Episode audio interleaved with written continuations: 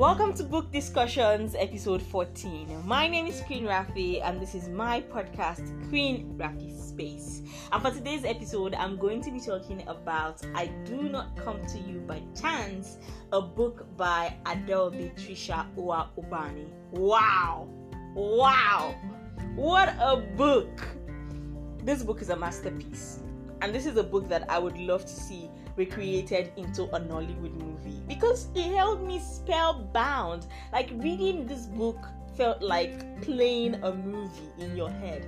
Every scene was very vivid, very real, very relatable, and you just have to follow the story. It is from the first page, it is very engaging. Another thing I have to say about this book is the fact that the writer tries as much as possible to let you understand that in real life, there are many times that the lines between good and bad often get blurred and there are lots of gray areas. This book actually follows the life of a young man called Kingsley who has navigated being a Nigerian who has navigated the Nigerian system basically to succeed, thrive, and do it within the legitimate means. And in the struggle for survival, he gets his hands dirty.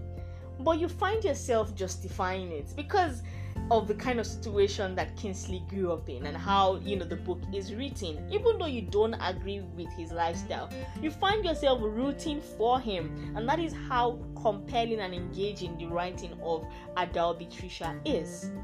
In this book, central themes that are being touched include importance of money, importance of values, the family system, and the emotions in this book are very very raw in a particular scene i always felt like i was i was i was reading the book all by myself but i could literally feel what kingsley was going through in that scene when he had to, had to drag his brother away from the house and take the, the brother back to his mom in Umuahia. I really felt that place so much. I felt his pain, I felt his emotions, and that is what a good book does to you.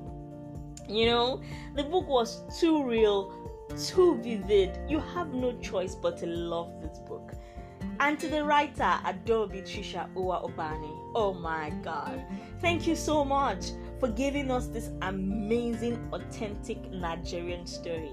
And for somebody like me that has actually admired the Igbo culture from afar for a very long time, I was quite happy to find that you know a lot of Igbo language was used in the book, and a lot of Igbo tradition was also talked about, and that's another you know team that we can also get to uh, that you get to see when you read the book and i really really loved every minute every second i spent reading this particular book.